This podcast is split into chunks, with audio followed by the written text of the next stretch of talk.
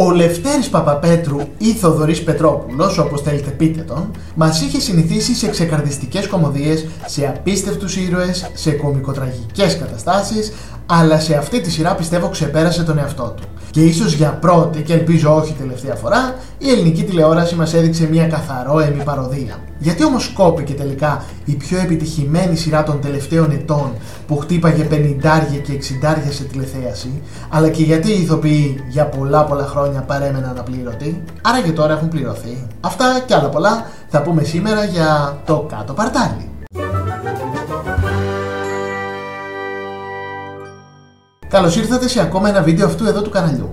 Ακούτε τον Αργύρι ή αλλιώ The Storyteller και αν είστε λάτρε των τηλεοπτικών σειρών, αυτό το κανάλι φτιάχτηκε για εσά. Μπορείτε λοιπόν να κάνετε την εγγραφή σας και να πατήσετε και το κουδουνάκι και έτσι θα σας έρχεται ειδοποίηση για κάθε νέο βίντεο που ανεβάζω κάθε Κυριακή στις 3.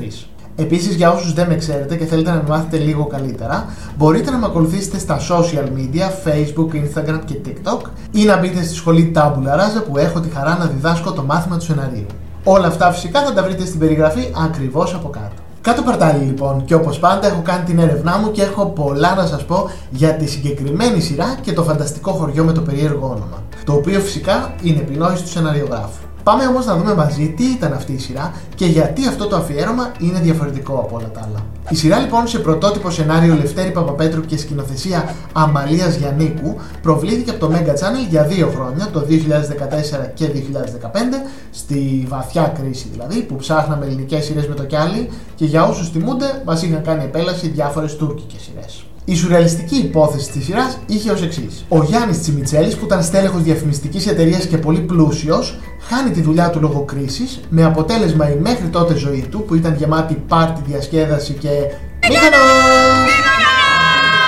Να πρέπει να αλλάξει ριζικά. Η σύντροφός του, Βασιλική Τρουφάκου, πρωτοεμφανιζόμενη τότε που είχε μαγέψει τους πάντες με την ομορφιά της, του προτείνει να πάνε στο χωριό της, στο μαγευτικό κάτω πατάλι και να ασχοληθούν με τον αγροτουρισμό που ήταν πολύ της μόδας νομίζω τότε. Ο Κωνσταντίνος δεν φαίνεται και πολύ πρόθυμος, αλλά τελικά πείθεται να επισκεφτεί αρχικά το χωριό με αυτό το περίεργο όνομα, παίρνοντας μαζί του όμω και την αδελφή του Νάντια Κοντογιώργη. Επίσης πρωτευανιζόμενη στην τηλεόραση, ίσως στον καλύτερο ρόλο της καριέρας της μέχρι και σήμερα. Μάλιστα, πολλοί τότε τη συνέκριναν με τη Σωσό και την Κορίνα από τα εγκλήματα. Το ρόλο, όχι την ηθοποιό, ήταν από αυτούς τους σουρεαλιστικούς χαρακτήρες που ξέρει τέλεια να γράφει ο Παπαπέτρου και που κάθε ατάκα είναι ένα statement, μία κομμωδία από μόνη της. Η Vivian λοιπόν που ήταν συνηθισμένη στην πολυτέλεια και στη κλειδί δέχεται να πάει στο χωριό που ούτε το όνομά του δεν θέλει να πει καθώς θέλει να ξεφύγει από το σύζυγό της Σταύρο Καραγιάννη που μόλις έχει πιάσει τα πράσινα την απατά. Έτσι λοιπόν καταφθάνουν στο κάτω παρτάλι όπου τους περιμένει η οικογένεια της κοπέλας και εδώ ξεκινάνε τα ευτράπελα. Ο πατέρας Τάσος Χαλκιάς είναι ένας σκληροτράχυλος και περήφανος άνθρωπος του χωριού που θέλει να παντρέψει τη μονάκριβη κόρη του με τον Σταύρο Σβίκο, το παλικάρι του χωριού, και δεν βλέπει τον ερχομό του γαμπρού από την Αθήνα με καλό μάτι.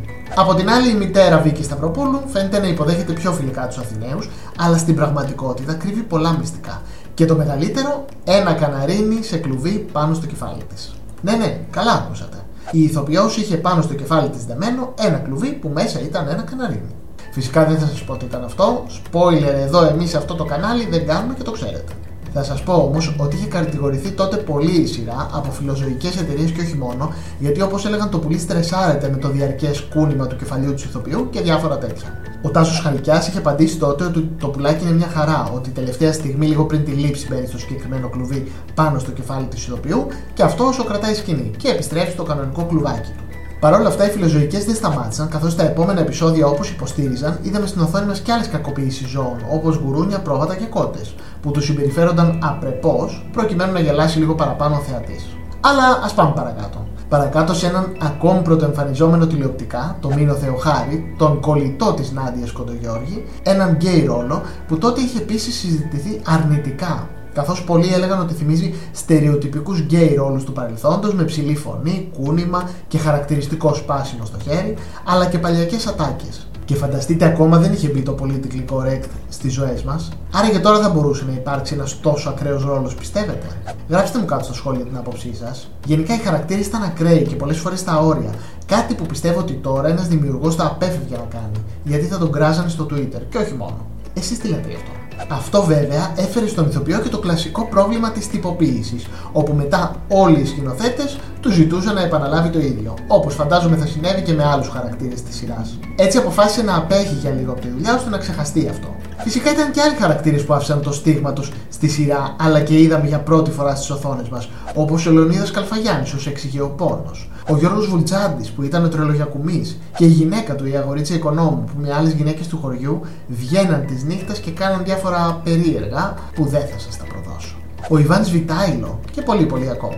Η σειρά λοιπόν είχε στο σύνολο 29 επεισόδια, έκανε τεράστια επιτυχία, ασύλληπτα νούμερα τηλεθέασης που πολλές φορές ξεπερνούσαν το 50%, κάτι που είχε πολλά χρόνια να συμβεί στην ελληνική τηλεόραση και όλη την επόμενη μέρα κάθε εβδομάδα μιλούσαν για το χθεσινό επεισόδιο.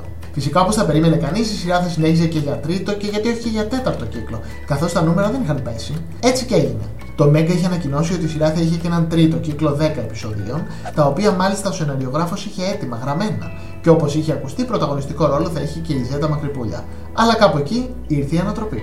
Ή καλύτερα η αναβολή. Και μάλιστα επαόριστον, καθώς δεν είχαν καταβληθεί χρήματα μηνών στους ηθοποιούς, οι οποίοι φυσικά αντέδρασαν. Από εκεί και έπειτα ξεκίνησε μια τεράστια παραφιλολογία και ένα κουτσομπολιό χωρίς προηγούμενο. Γιατί χρωστάει χρήματα το Μέγκα, μήπως τα χρωστάει η εταιρεία παραγωγής, πώς μαζεύτηκαν τόσα χρήματα, γιατί δεν πληρώθηκαν οι ηθοποιοί, ερωτήσεις και ξανά ερωτήσει και ξανά ερωτήσει, μέχρι να μάθουμε τι τελικά συμβαίνει. Και φυσικά αγανάκτηση του κοινού που θα έκανε την αγαπημένη του σειρά.